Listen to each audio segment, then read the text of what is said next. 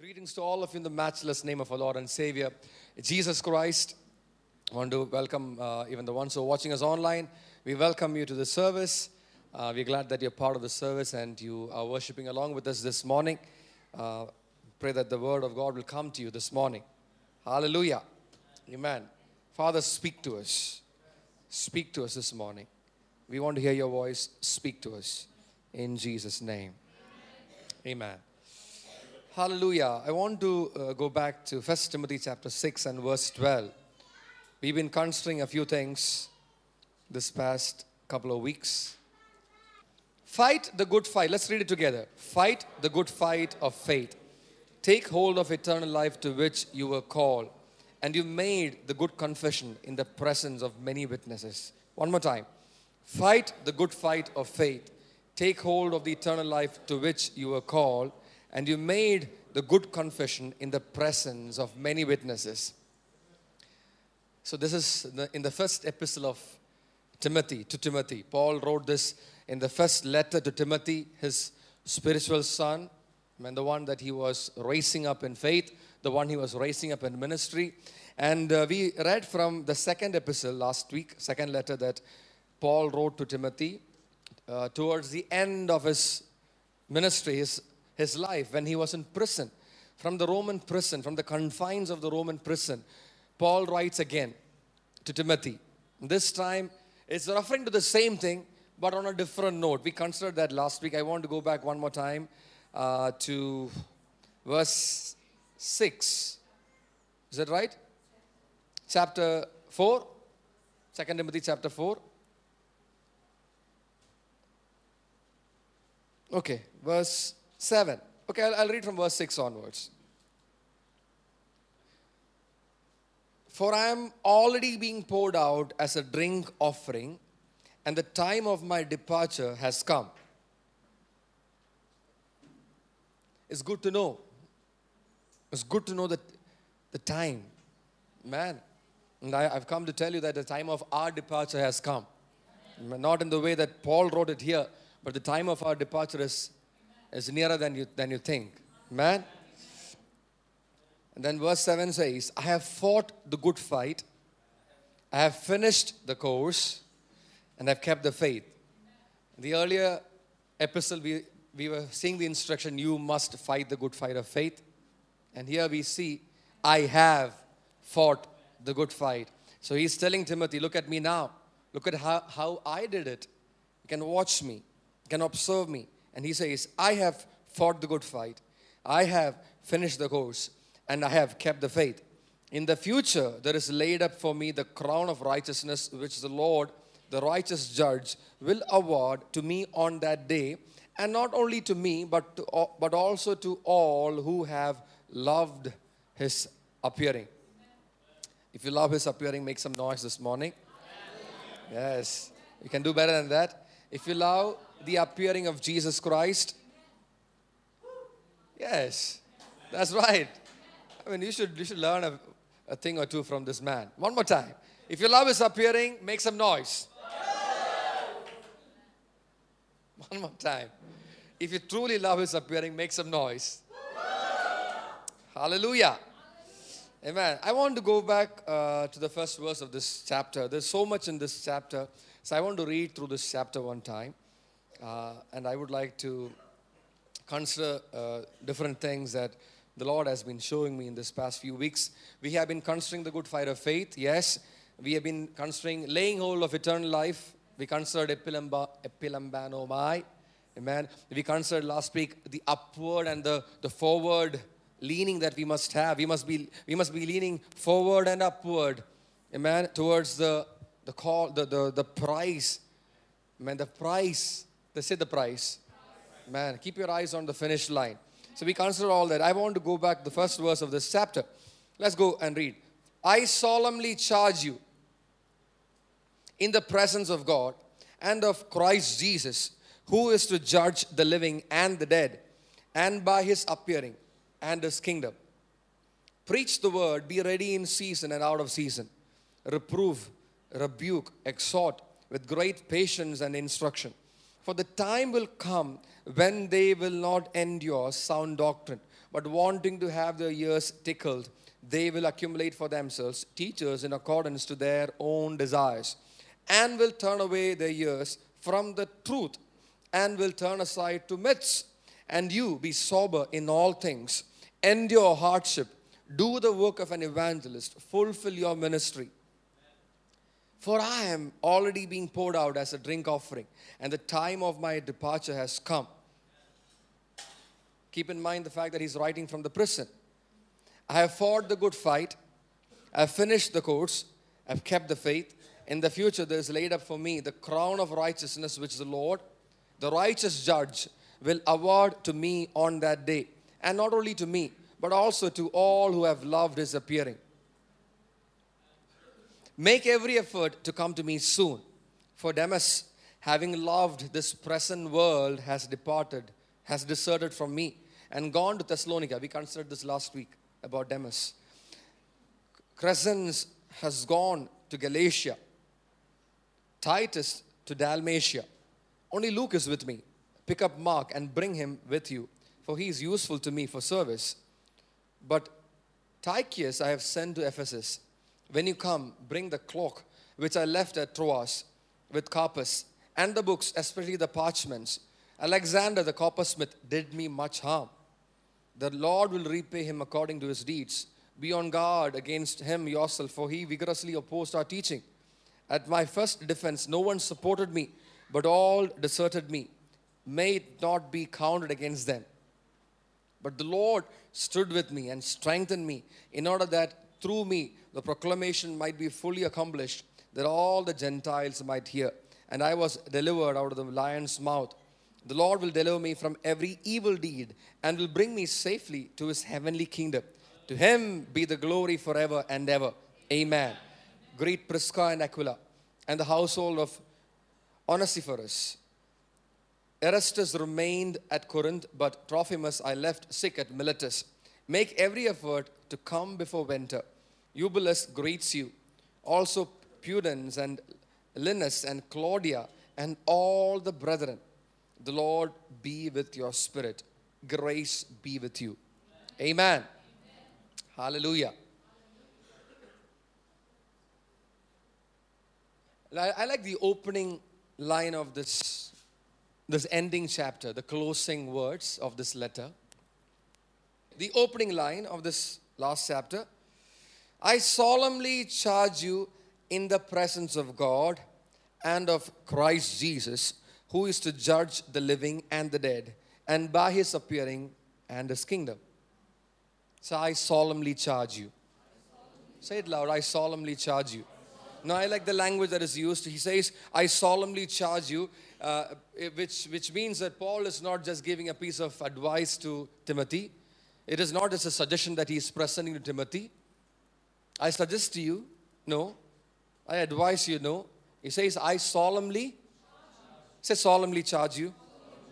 And then he goes on to say, I solemnly charge you in the presence of God and of Christ Jesus, who is to judge the living and the dead, and by his appearing and his kingdom.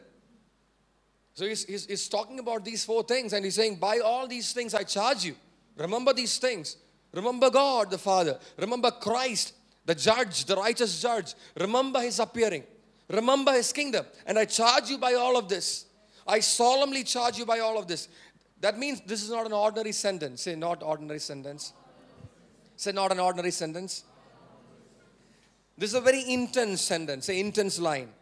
It's a very personal instruction. Full of purpose. Say, full of purpose. It is full of purpose. It is full of instruction. Say, instruction. It is full of command. And, and what is so mind blowing about this line in this letter? In fact, you read through the letters of Timothy, uh, to, to, uh, the letters of Paul to Timothy, you will see that their relationship was not an ordinary. You understand? Their relationship was not ordinary. It was not just a. Timothy was not just another face in the crowd for Paul. Are you with me? Timothy was not just another face in the crowd. He was not the backbencher in church. for Paul. He was not the uh, another name in the contact list for Paul. It went much beyond that. Paul had the freedom to tell Timothy, I solemnly charge you. Without any filters, say without any filters. So if, if, if it was if it has to be politically correct, we nobody will make a statement like that. He'll say, No, I, I, I recommend to you. Uh, you think about it, pray about it, but I this is what I have as an advice for you. That's how we speak, right? I speak a lot like that. But yeah, I speak like that. I, I, I, I have to be honest. I have to be honest. But I also get to speak the other, the other way also. I, I, am not, uh, you know, I'm not saying that I don't get to speak the other way, but oftentimes I get to speak like this only. I recommend, you know, you just, just, just, just listen to this, just see whether it works for you, pray about it, think about it, and see how the Lord leads you. But here, no filters. Paul is just straight away getting into the point. I solemnly charge you by God. I solemnly charge you by Christ who is going to come, the righteous judge. I solemnly, char- solemnly charge you by his appearing. I solemnly charge you by his kingdom.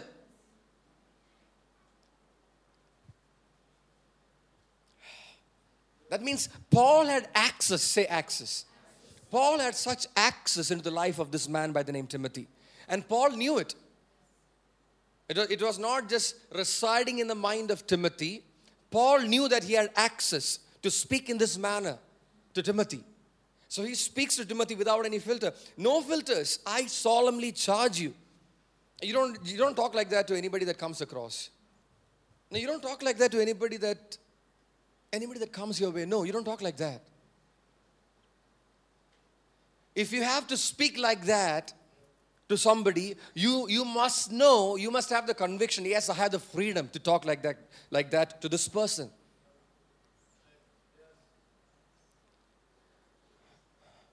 They had a very per- say personal. They had a very transparent, say transparent.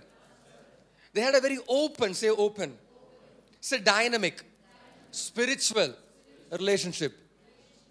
Paul knew that if I use these words, Timothy will not be so touchy and he will not be on the defensive.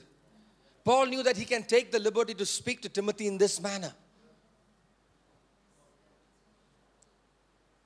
In fact, that is what allowed the Holy Spirit to transact between the two of them.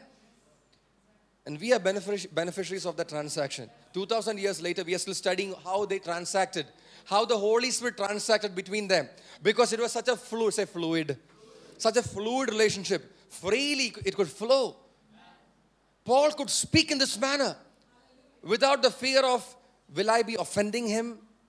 Will I lose him? No. He said, I solemnly charge you. I solemnly charge you. And if you if you read First Timothy, you will see the same thing. I command you. First letter also same. So that means Paul never changed his language. I was giving some parental advice this week to somebody, and I was saying, your child must recognize your voice as a voice of comfort, as a voice of love, as a voice of correction, as a voice of rebuke. One more time.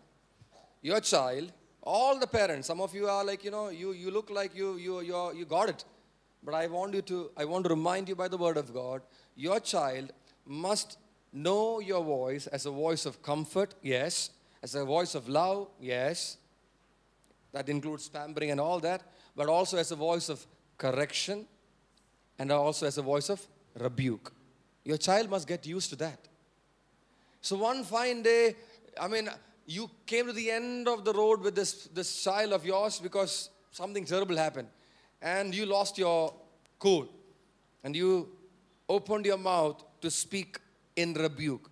The child is looking at you like, Who are you?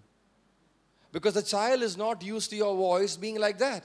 Don't let that happen to your child. Don't let that happen to your child. Don't let that happen to your grandchildren. Grand, grandparents, once you become grandparents, you have matured and you become like God. You become like God. You, you don't want to, in any way, you want to come in the way. Even if, if parents, uh, you know, try to correct, you come in the way, you stand in the way. How dare. Remember the stick I used against you? I still have it. Really? My kids run to the, my parents. refuge. It's a good relationship.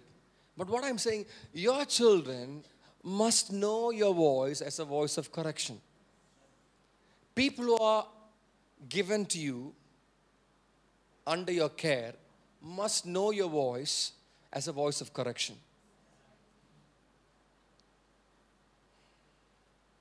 Only then the Holy Spirit can transact, say transact. Only the Holy, only then the Holy Spirit can flow from one person. Only then the Holy Spirit can impart, say impart. Impartation can only happen only if there is freedom, say freedom, and openness and transparency. Say how why could how could Paul say, Timothy, you are my true son? How could he say that? Uh, he had many that he tried to raise. But Timothy says, You are my true son in faith. Why? Because the their relationship was so transparent, so open, so fluid.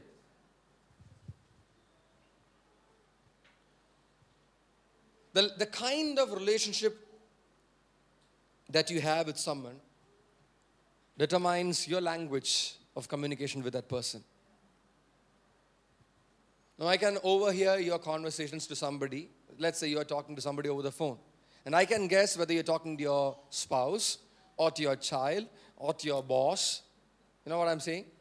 So, the kind of conversations that you have depends on the kind of relationship that you have. Jesus could talk to his disciples. Why? Because it was transparent, it was open. It was open. He could speak. He could, he could even say, Get thee behind me, Satan. Peter did not go. Peter did not leave. The one who had to leave left, by the way. You understand?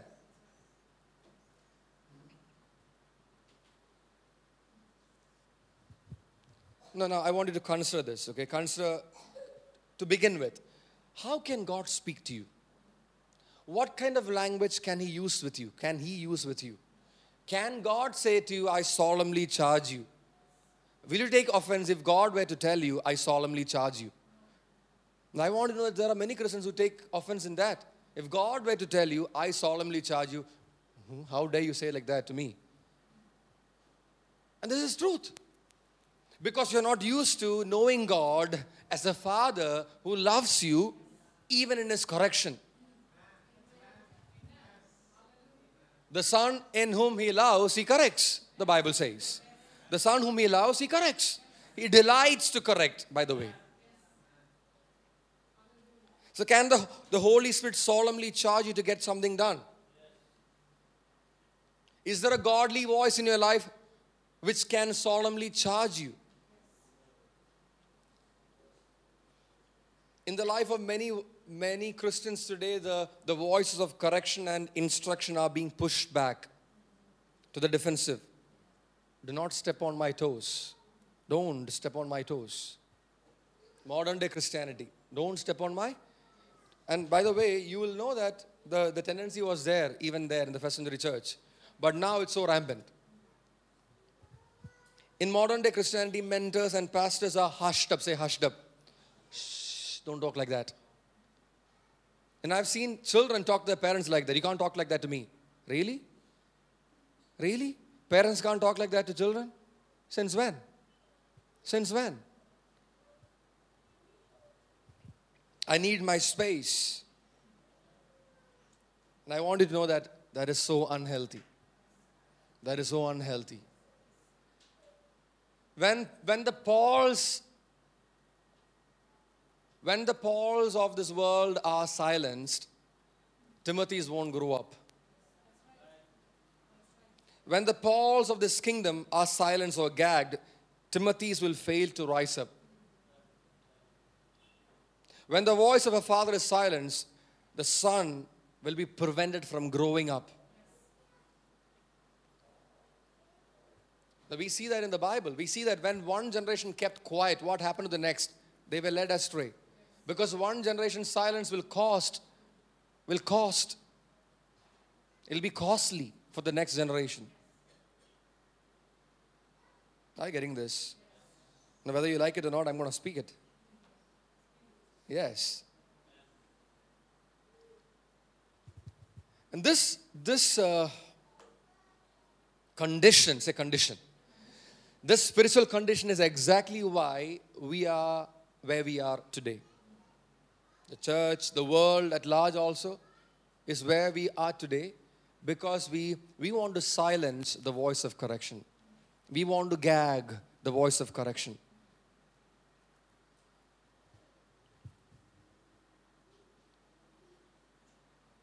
So, my question to you is by the way, do you know what is solemnly? Do you know what is solemnly?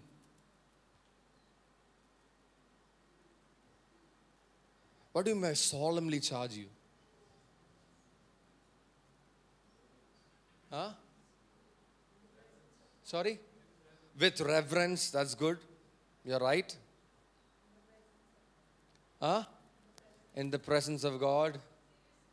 Say, who said seriously? Yes. Say seriously. Solemnly means seriously. It means without fun, without any fun, without any joking, without any lightness.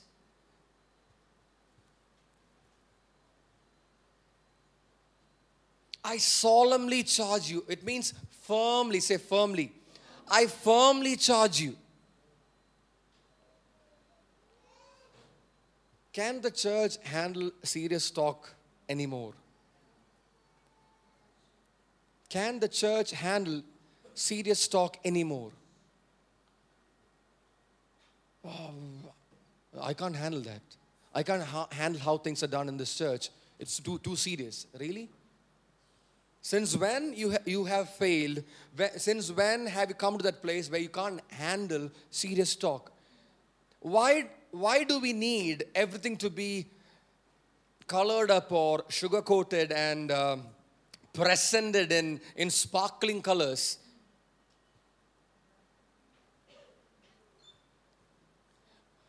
We come to that place where to, to stay awake in church, the pastor has to go for uh, humor training. He has to, like, you know, by heart a few lines, jokes, so the, the church will stay alert. Because you, you switch off the moment things get serious. It is a serious condition. It is a very serious condition. And it, it, it will start in the church as a minority. Okay? This condition will church, start in the church as a minority. Then it spreads. It spreads. Because you can't handle serious talk. But here Paul starts straight away and says, I solemnly charge you, with all seriousness, I charge you, without any fun, without any joking, I charge you. And then he presents those four things by God, by Christ Jesus, by his appearing, by his kingdom. I charge you.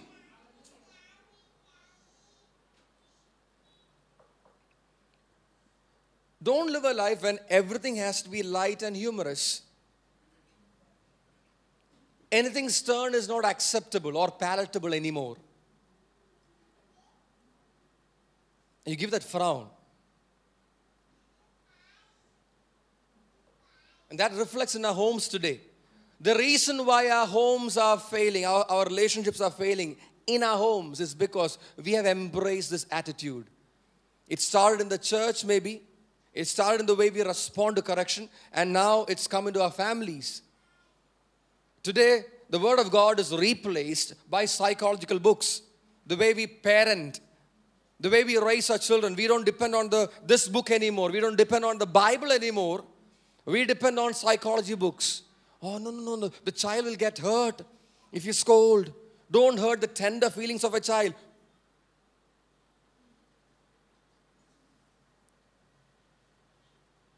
If you don't hurt the tender feelings of a child, you will hurt that child's soul. He'll be tormented in hell. That's what the Bible says. If you spare the road on the child, if you use the road, you are rescuing the child from hell, the Bible says. Ah, you all know that. You all have read. Have you all read this? You want to find that church where the children are free to do what they want to do. When the pastor does not mind conversations in the front, I've asked my children to sit in the front so like I can scold them, I can rebuke them, and they're cool with it, right? Say yes. That's the right answer. Yeah. Sharon is laughing her heart out because she's been a pastor's kid. She has been on the other side. You, have, you don't have a choice. Hallelujah. So, psychology has replaced the Word of God in our relationships, in our marriages, in our parenting. Who can solemnly charge you today? Is there anybody who can solemnly charge you today?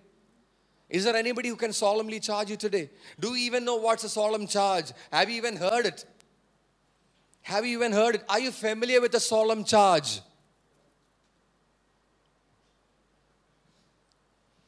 If you are not being solemnly charged by a godly voice, whether you acknowledge it or not, there is a worldly voice solemnly charging you in disguise, which you fail to understand maybe. But that's the truth. You're being solemnly charged by the world without even you knowing, day in, day out. Why? Because you failed to be solemnly charged by the godly voice over your life.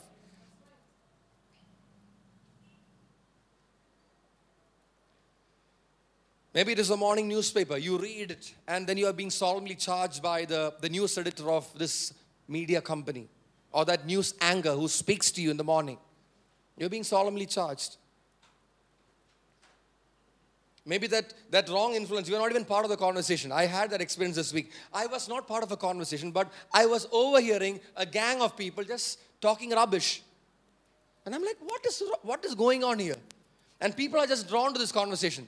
People are just like, you know, cuddling up around this conversation. And that's when I remembered do not sit in the seat of scoffers. So if you if you're not if you're not alert, you can get solemnly charged by the world, even by conversation that you're not part of. Even by conversation that you're not meant to be part of, by the way. Because the world is constantly throwing things at you, whether you know it or not. Constantly. The media is throwing things at you. Constantly. And you come to church, the most sleepy place for you on this earth is the church. Everywhere else, you are at your best alertness. But in church, you can't stay awake because you're so used to resisting a solemn charge. That's why. Somebody respond. Respond. Let the, let the Lord break the hardness of your heart today. It is for your good. It is for your good. It is for your good. It is for your good. It is for your good. You don't want to talk to your pastor. You don't want to talk to your leader. You don't want to talk to your father. You don't want to talk to your Sunday school teacher. You don't want to talk to anybody. You want your space. Don't step on my toes. It is such an unhealthy place to be. And then you found, find those people who accept the way you are. And you tag along with them. You have conversations with them. You avoid conversations that can stand in the way of your way. Are you getting this?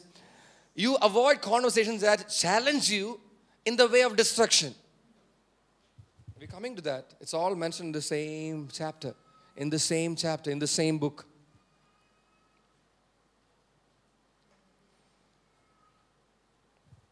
Allow the voice of the Holy Spirit to solemnly charge you every single day of your life.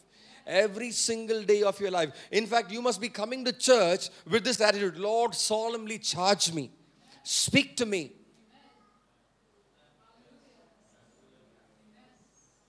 But you come to it, you come to church with baggages. That person hurt me last week last year the, on this day, uh, you know, the worship leader told like this to me.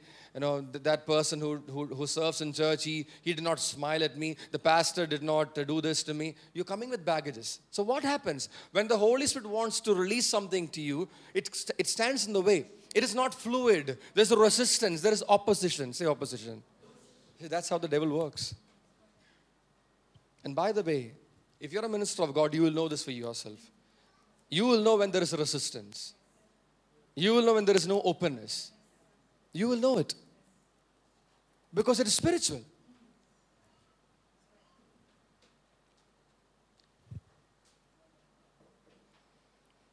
Cherish the voice of instruction. Say, cherish. Cherish the voice of instruction. Cherish the voice of instruction. Love your teacher. Love your teacher. Today morning, the Lord showed me four of my teachers in my random thoughts. And I was just saying, Thank you, Lord. Just saying thank you, Lord. Just, just out of nowhere, they popped into my head. And some goodness that I've received from them.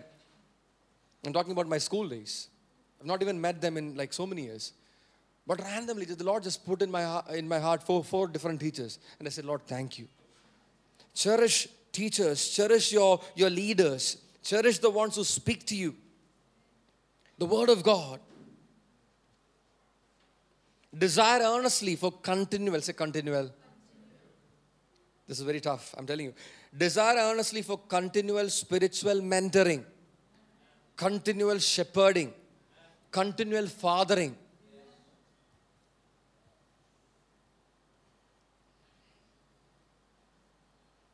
Now, if you lose focus of that, I, I want to tell you this, okay? This is from my life. I'm testifying. I don't have a shadow of doubt what I'm saying is true. This is a spiritual principle that I have benefited from, and I want to pass it on to you.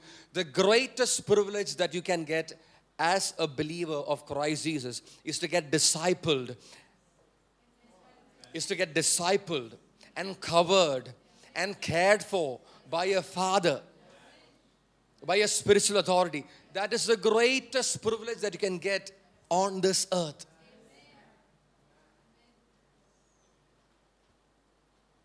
The most precious thing.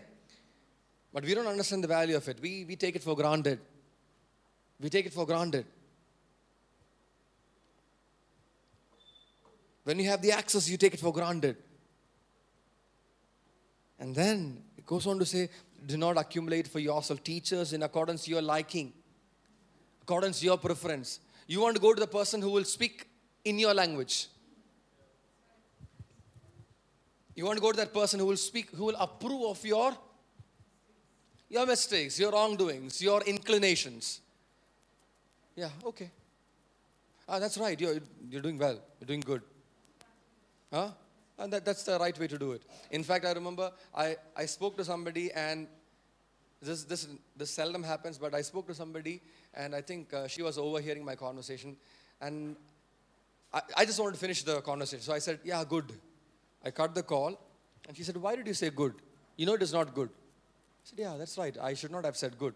I just wanted to end the conversation. I was so irritated, so pissed off by what this person is up to. I said, Yeah, good. It's not good. Not good.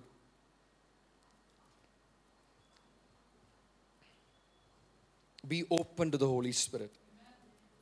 Three people. Be open to the Holy Spirit. I want my church to be open to the Holy Spirit. I want my church to be open to the Holy Spirit. I want my people to be open to the Holy Spirit. Be open to the Holy Spirit. Be open to the Holy Spirit. Be open to the Holy Spirit. Submit to his solemn charge. Submit to his solemn charge. Reject the voice of strangers. Reject the voice of strangers. Don't give heed to the voice of a hireling.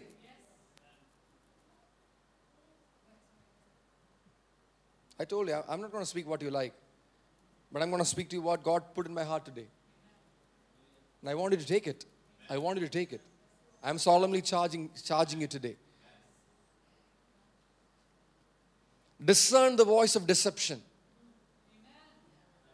The, the greatest danger of today's church is they are so susceptible. They have become, we have become so susceptible for deception.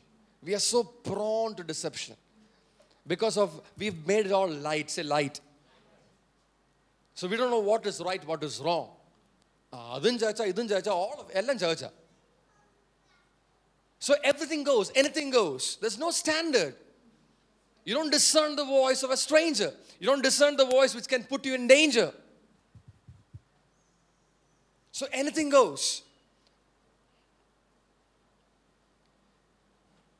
And I want you to know that the work which the Holy Spirit wants to do in your life is entirely, dep- say entirely, is entirely dependent on you being yielded to Him. He cannot do anything in your life if you're not yielded. He cannot. He will not. That's, that's, the, that's the God that we serve. God will not do anything in our lives. Once you've come into the kingdom, He will not do anything in our lives unless we are yielded to Him. He wants to work His good pleasure. He works it out for us, but we have to be yielded to it. We have to be submitted to it. That's why the Bible says, submit to God, resist the devil. We are resisting God and we are submitted to the devil. And we expect things to go well with us. It won't go well with us.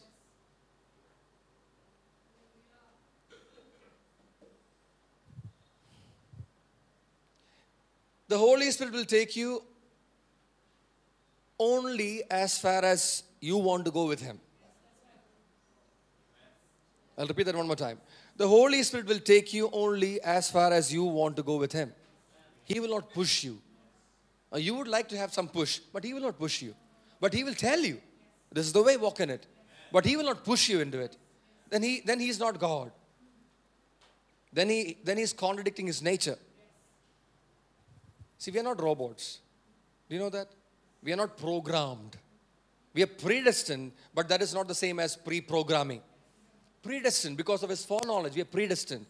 But that does not mean that God will push us into something. No, He will not.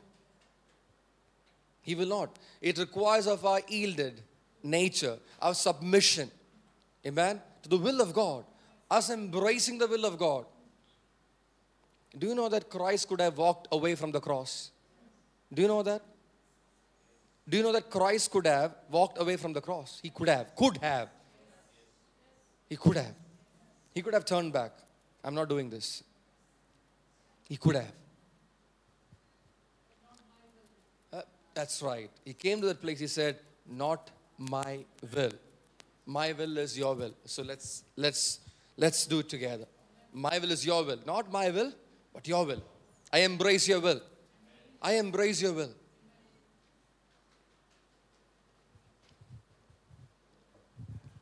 Don't expect to hear from God anything beyond what you want to hear from Him.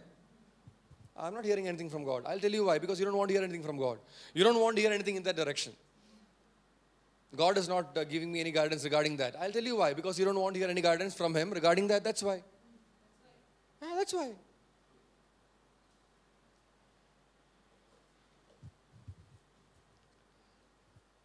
He beckons you to draw nearer, but He will not pull you in. What does the Bible say? Draw near to God, and He will draw near to you. Meaning, He will not restrict you.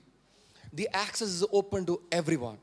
You can enter in through the blood of Christ anytime you want to.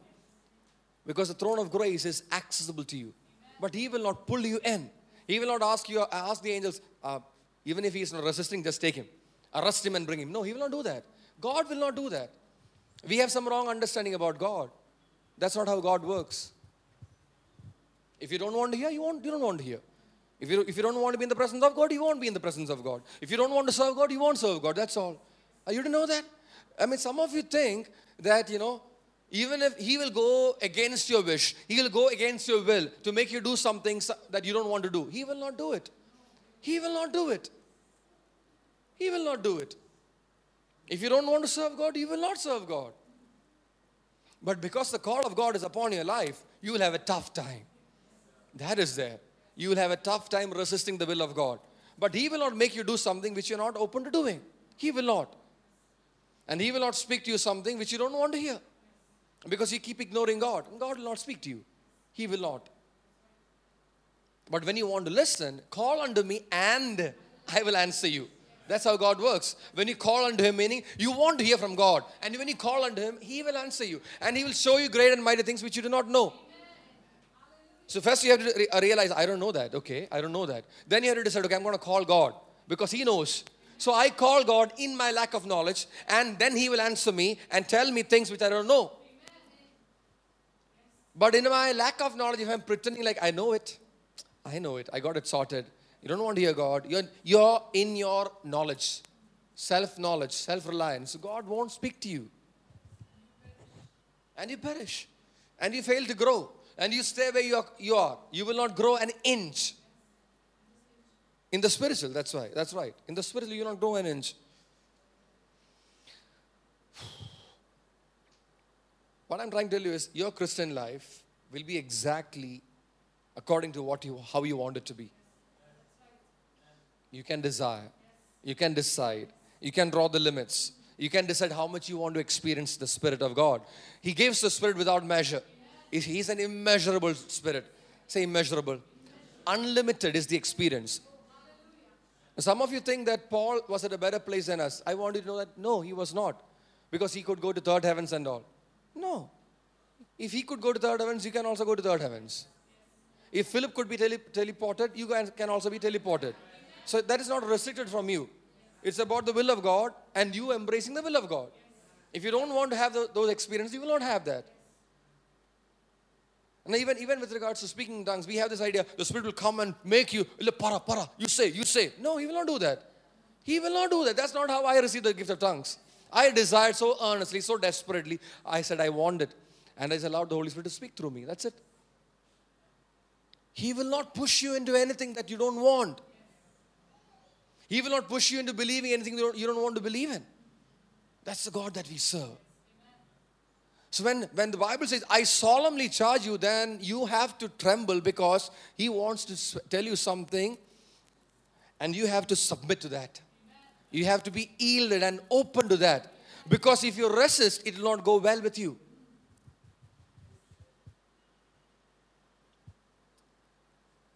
So, what is the solemn charge to Timothy? Let's, let's look at that. The solemn charge to Timothy. It says, Preach the word, be ready in season and out of season. Reprove, rebuke, exhort with great patience and instruction. I, I like the Amplified. Okay, I'm going to read the Amplified. Do we have the Amplified? Okay, put the Amplified, verse 2. 2 Timothy chapter 4, verse 2. I think you have the classic, classic version, which is okay.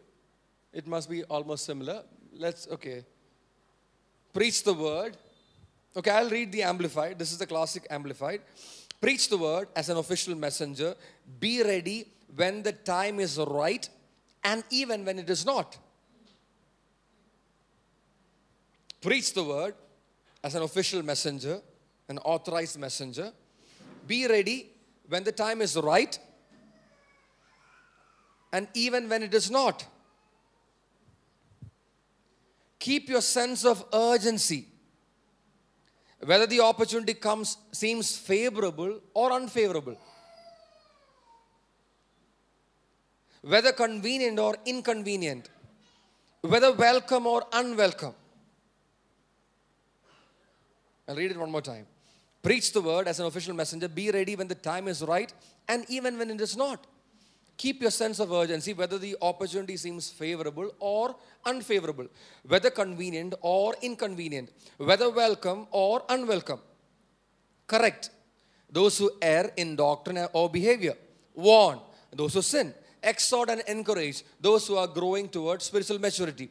With inexhaustible patience and faithful teaching. The solemn charge is not to look out for opportunities. I solemnly charge you, look out for opportunities. No, that's not what Paul told Timothy. Because he's mentoring Timothy in ministry. So I want you, Timothy, to be, you, you must be on the lookout for opportunities. No. It is not to look out for invitations. It is not to look out for congregations. It is not to look out for big breaks in ministry.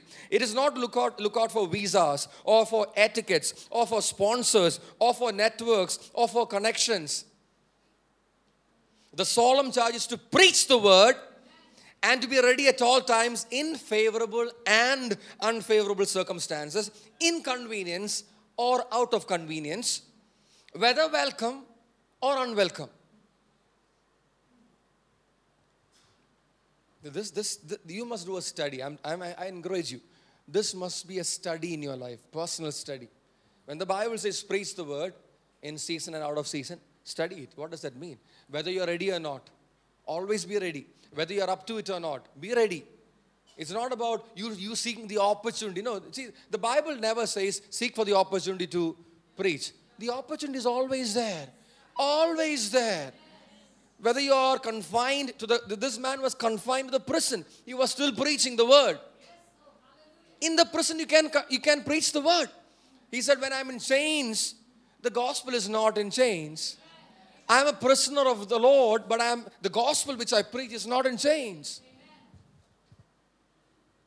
Oh, I don't have money, I don't have resources. So what? You have God, you have the Spirit of God. You have the word in your heart. Preach. Preach. Now, if you're waiting for like a perfect setup, like you know, the lights are to come and to drop on you and all, then yeah, you will wait. You will just wait. And the devil can easily sway you to an- some other direction because you're not waiting for the preaching of the word, you're waiting for opportunities.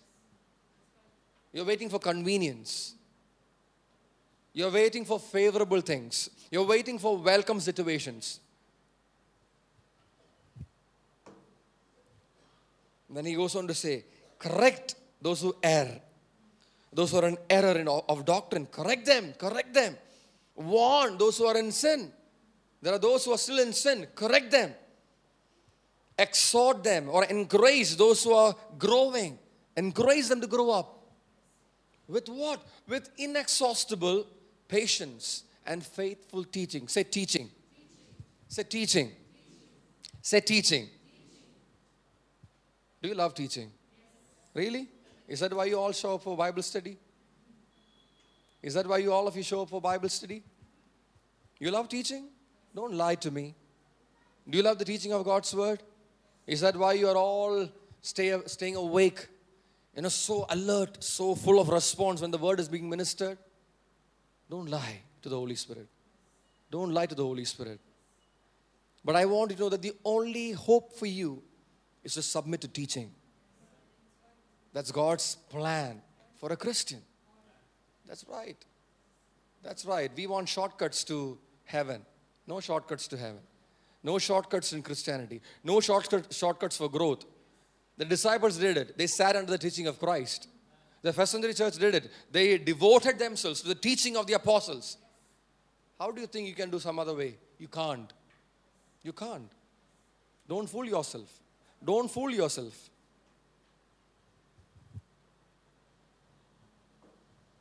Call for readiness and to be made available to the Holy Spirit at all times to correct, meaning to reprove, to rebuke, meaning to warn, to exhort, meaning to encourage. If one soul is what you have access at the moment, preach to that person. If one soul is what you have access to at the moment, preach to that person. If you're a student in a school, preach to your friends. Don't wait till you finish school and then you join college and then finally you, if there is time, you join Bible college and then after you graduated, I'll preach. No. Wherever you are, preach. Preach.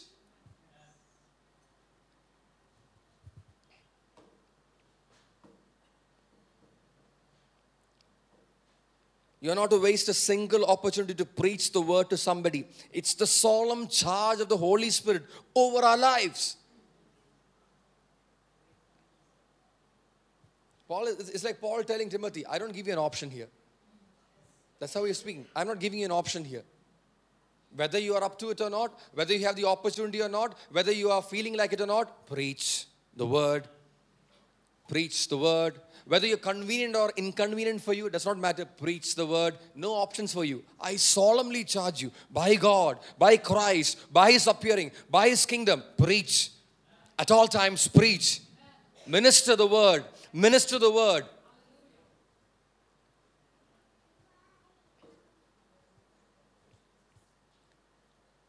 With a sense of urgency. Be ready with a sense of urgency, irrespective of the circumstance, with relentless, relentless, with relentless patience in teaching. You must teach with such patience. See, parenting requires a lot of patience. It requires patience. Otherwise, you will take your kid and kick, kick him out of the park because you don't have patience to raise up a child. It's so annoying to raise up children. I've raised three. I'm still raising three. It's not easy. Jenny is smiling. She has shared some confidential information with me. I will not keep, I will not divulge it to you. But you know what I mean? Raising children is not easy. The easy way out is let them grow the way they want to grow. Let them reach where they want to reach, and we'll see. But the Bible says, train up a child in the way he should go. Training is the most difficult thing to do under the sun training in anything. You give. The most difficult job on earth is teaching and training. Whether it is in schools, in colleges, in, in sports, in music, whatever it is, it's a difficult thing.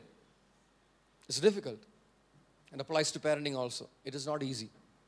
So here it says with relentless patience, with, with um, inexhaustible patience, without growing tired. Teach.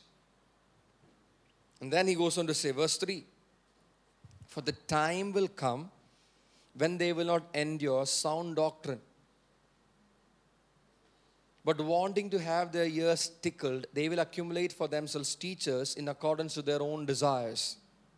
It's not a small warning that Paul is writing to Timothy. A time is coming. He's talking about our time. He's talking about our time. We are in that time. A time has come when they will not endure sound doctrine. They don't want to hear anything truth. Truth is not comfortable. Truth is not comfortable. Because truth will not give space for spiritual laziness. Truth will not give space for uh, being staying in the place that you are. Truth will challenge you. Truth will challenge you. It'll poke you. It'll question you. But wanting to have their ears tickle, you know what we all want to hear? If given a choice, you're doing it right, you're perfect, you're absolutely doing well. This is how you must be. Don't change at all. Don't change. Don't even think of growing. Don't even think of this is perfect, perfect stature you have. You, you, you're in shape. You are in shape. Don't change. Stay this way. That's what we all want to hear. Another, how our, li- uh, our faces will light up when, you know, if somebody were to come and tell you, you're looking good. We used to, I used to tell uh, Ken, you know, when he was going to the gym, every now and then I'll pull his leg. I say, You're looking. And he's like, that, that smile on his face because his labor is showing up and others are recognizing. That's how we all want to hear in the spiritual as well. We want to hear compliments, say compliments. We don't want to hear correction. We don't want to hear challenges. So when, when correction comes our way, we are so distracted. But if fun is coming, entertainment is coming our way, we are all alert. We will not miss a beat, we will not miss a line, we will not miss anything. But correction, switch off. See, the Holy Spirit is speaking to you. The Holy Spirit is speaking to you. He is speaking to you today. He is speaking to you today. For the time will come when they will not endure sound doctrine, but wanting to have their ears tickled, they will accumulate for themselves teachers in accordance to their own desires. So they will reject the teachers that God gives them, and they will find for themselves teachers that they want to have. Teachers who will approve of their wrongdoings. They say because he, they accept me the, the way they, uh, the, the, the way I am. See, nobody can accept you the way you are. Only God can. Let's come to let, let's come to the bottom line. Nobody can accept you the way you are. Not even you. I know that my wife can't accept me the way I am. She can't. Only God can. And she's the one who loves me the most on this earth. I know that. But even she can't accept me the way I am. I have to change for me to me to be acceptable to her. So don't come with this doctrine. They accept me for who you who, who I am, and uh, no, he just embraces me for who I am. No, nobody can. Only God can. You know why he does? So he can change you. Not that, that he wants to say you to say that way. No. He accept, accepts you the way you are so that he can change you. He can transform you. He can correct you. He can refine you. He can purify you. But we don't want, we are not thinking about all that. I just want to come with this baggage. I want to walk with this baggage. I want to live the rest of my life this way, and I'm not going to change. So I'm going to find a place which will accommodate all this dirty gap, garbage. That's what the Bible says. And accumulate for themselves, not one, not two, but many. Accumulate for themselves teachers in accordance to their own desires. Because they can't endure solemn charging, they can't endure sound doctrine. They just want their ears to be tickled. You're doing good, you're looking good, you're gonna make it, you're doing well, you're gonna finish strong. Really?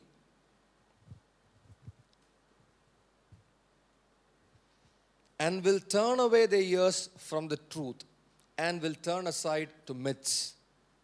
they turn away their ears from the truth. They will turn away their ears.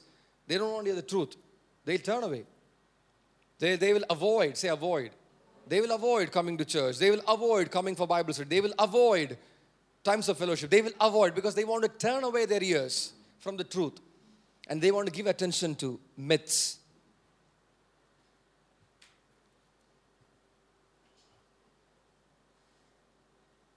Now, sometimes when I consider what people trade, what people trade with in exchange of being in the house of God. We have scriptures that, that scream at us saying, Better is one day in his courts than thousands elsewhere. Than a thousand elsewhere. Really? I'll, I'll I would rather be a doorkeeper. One version says, I will rather scrub the floor of the house of God, the sanctuary.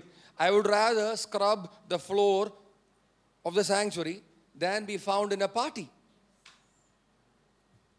It's one of the versions, one of those um, paraphrase versions.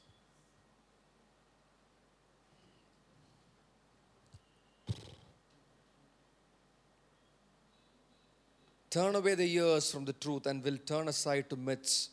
But you, the world can go the direction that they want to go, but you, but you, you, because you are my son.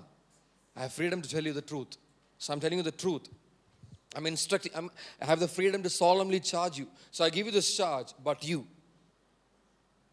Be sober in all things. What do you mean by sober? What do you mean by sober? The only time when we, we relate so, sobriety is with drunkenness. But here it is not talking about just that. Be sober in all things. Meaning don't get on a high. Don't get, don't get on a high. Whatever comes, you're so excited. Oh, oh you, you must come, you must, you, you should have this. You must do this. You must be here. Don't be like that. Be sober in all things. Be level headed. Be composed about life. Let nothing overwhelm you. Let nothing overwhelm you. There's this new gadget. You're so excited. You just can't wait to buy it, to have it. Let nothing overwhelm you. Be sober in all things. In all things. Oh, he's coming to town. She's coming to town.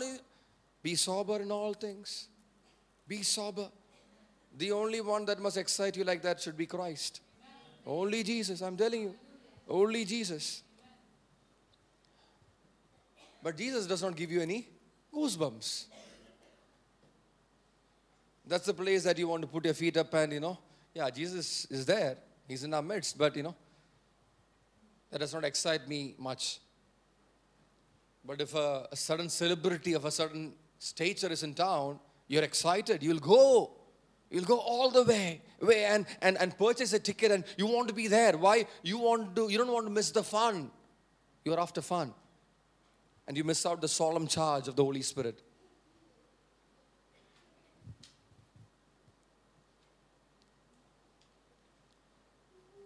But you be sober in all things. If it, if it said in some things you can you, you need not be sober, then we had the freedom to be out of sob- sobriety in certain things. But the Bible says, be sober in all things. And then it says, endure hardship. So let's let's let me make it very clear. If you don't know, Christian life has got hardship. It is a hard life to live, especially ministering for the Lord. It's a hard life to live. Endure hardship. Endure hardship. Don't expect a, a cakewalk. Don't expect a bed of roses. No. Endure hardship. Do the work of an evangelist. Fulfill your ministry. Fulfill the ministry that God has called you to. Fulfill the ministry, whatever it is. First of all, you must know what's your ministry. You must know what's your ministry. You must know what's your calling. And some of us have defined our calling so, I mean, it's, it's defined by ourselves, it's so defined by our senses not by the, the voice of God. If I could define my calling according to my senses, I will not be doing what I'm doing today. I would not have been here. This is not defined by me, this is not planned by me. So don't get into that thing that your calling is can be defined the way you want to define it. No, you have to hear the Holy Spirit. You have to ask God.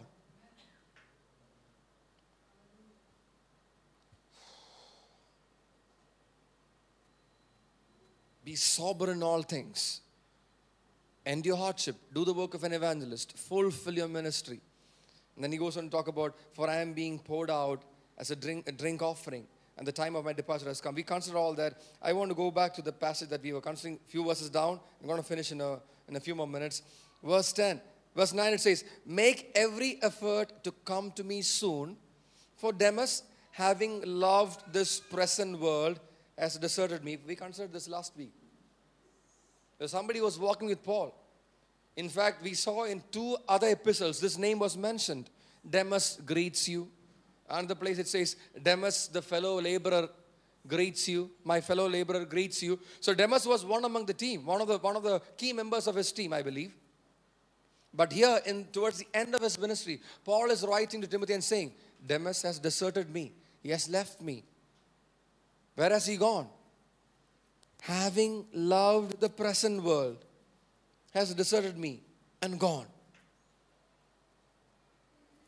So, so uh, that means the Bible is telling us it is possible to desert the call of God. It is possible. that We have a tendency to be lured by the, the, the, the love of this present world and go after it and miss out on the call of God. That's why it is written here. Demas, having loved the present world, has deserted me and gone. And he mentions few others also who have gone, not, not like this, not in this manner, but they have left for whatever reason. And the reasons are not mentioned there. And then I want you to come to verse 14. It talks about Alexander the coppersmith. Say Alexander. The coppersmith did me much harm. The Lord will repay him according to his deeds. Be on guard against him yourself, for he vigorously opposed our teaching. So, who is this Alexander? We have a mention of Alexander in two other places. Uh, to Timothy, in particular, the, the first uh, epistle to Timothy, chapter 1 and verse 20. Let's go there. First Timothy, chapter 1 and verse 20. Among these are Hymenaeus and Alexander, whom I have delivered over to Satan, so that they may be taught not to blaspheme. So that means Alexander, if it's the same person, they were one. They were together. At one point, because of what he was doing, Paul decided to take off the covering. I'm not going to cover him anymore. I'm not going to give him the covering of the church. And he said, I've handed him over to Satan so that they may be taught not to blaspheme because he was blaspheming.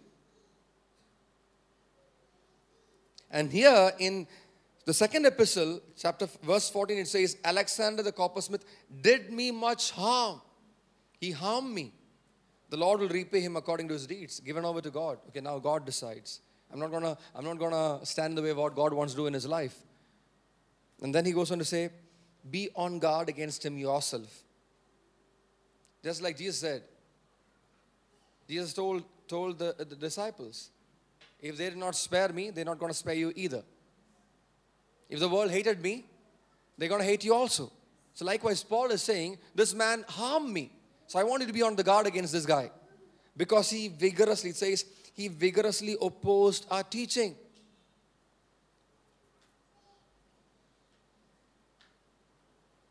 So, vigorously opposed teaching.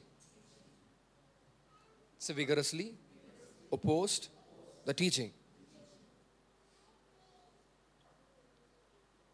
Never be found in a place where you're opposing a teaching. Don't oppose the teaching. I solemnly charge you, don't oppose it. Don't oppose it. You can check things with God's word, but don't oppose it. Be open. This person vigorously opposed the teaching of the Holy Spirit. Come to a place where Paul finally says, He's harmed me. May the Lord repay him. So, this is where, this is what we must understand. We are living in a generation which is accumulating for themselves teachers in according, accordance to their desires, but opposing the teaching that God wants them to have. Are you understanding this? They have teachers substituting the teaching that God has for them. Are you with me? You can have teachers as substitutes for the teaching that God has for you. Not that you don't have teachers, you have teachers, but it's a substitute, it's a, it's a replacement. You have replaced the teaching that God wanted you to have, and you, you replace it with teachers. Why? Because you opposed, say opposed. You vigorously opposed the teaching. So what happens eventually? The next the next step is as you vigorously oppose the teaching, you are accumulating for yourself teachers in accordance to your own desires.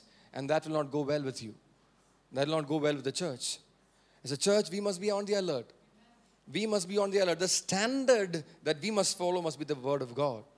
The Word of God. The Word. The, it, it, it should not be our experience. It should not be uh, what we have been, we, we've heard. It should not be what we have read. It should be what the Bible says. The, what the Word says. If the Word says something, agree to it. If the Word says something, agree to it. Agree to it. Don't oppose the teaching. Don't oppose. Oh, but that happened that time. Now it won't happen. That's the, that's the problem. You're opposing the teaching. You're opposing the teaching. Are you with me? Be given to live the full potential of God's word. The full potential of God's word. And put the word of God to work. You must put it to work. You must put it to work. Don't look at what you're feeling, what you're going through, what you've seen, what you've learned. Put the word of God to work. Because the word will not lie. Your circumstance can lie. Your situation can lie. The word will not lie. It has the power to make you what it is saying about you, about your situation. It will, it will change you, it will transform you. It is the power of God to transform you into the likeness of God. It's the imperishable seed, the seed which will not die. Every other philosophy that you embrace will perish on the way. But God's word will not perish. It will, it will come forth. It'll come forth in its time. It will show up. It will show up. Never lose hope. Never lose focus of what the word can do in your life.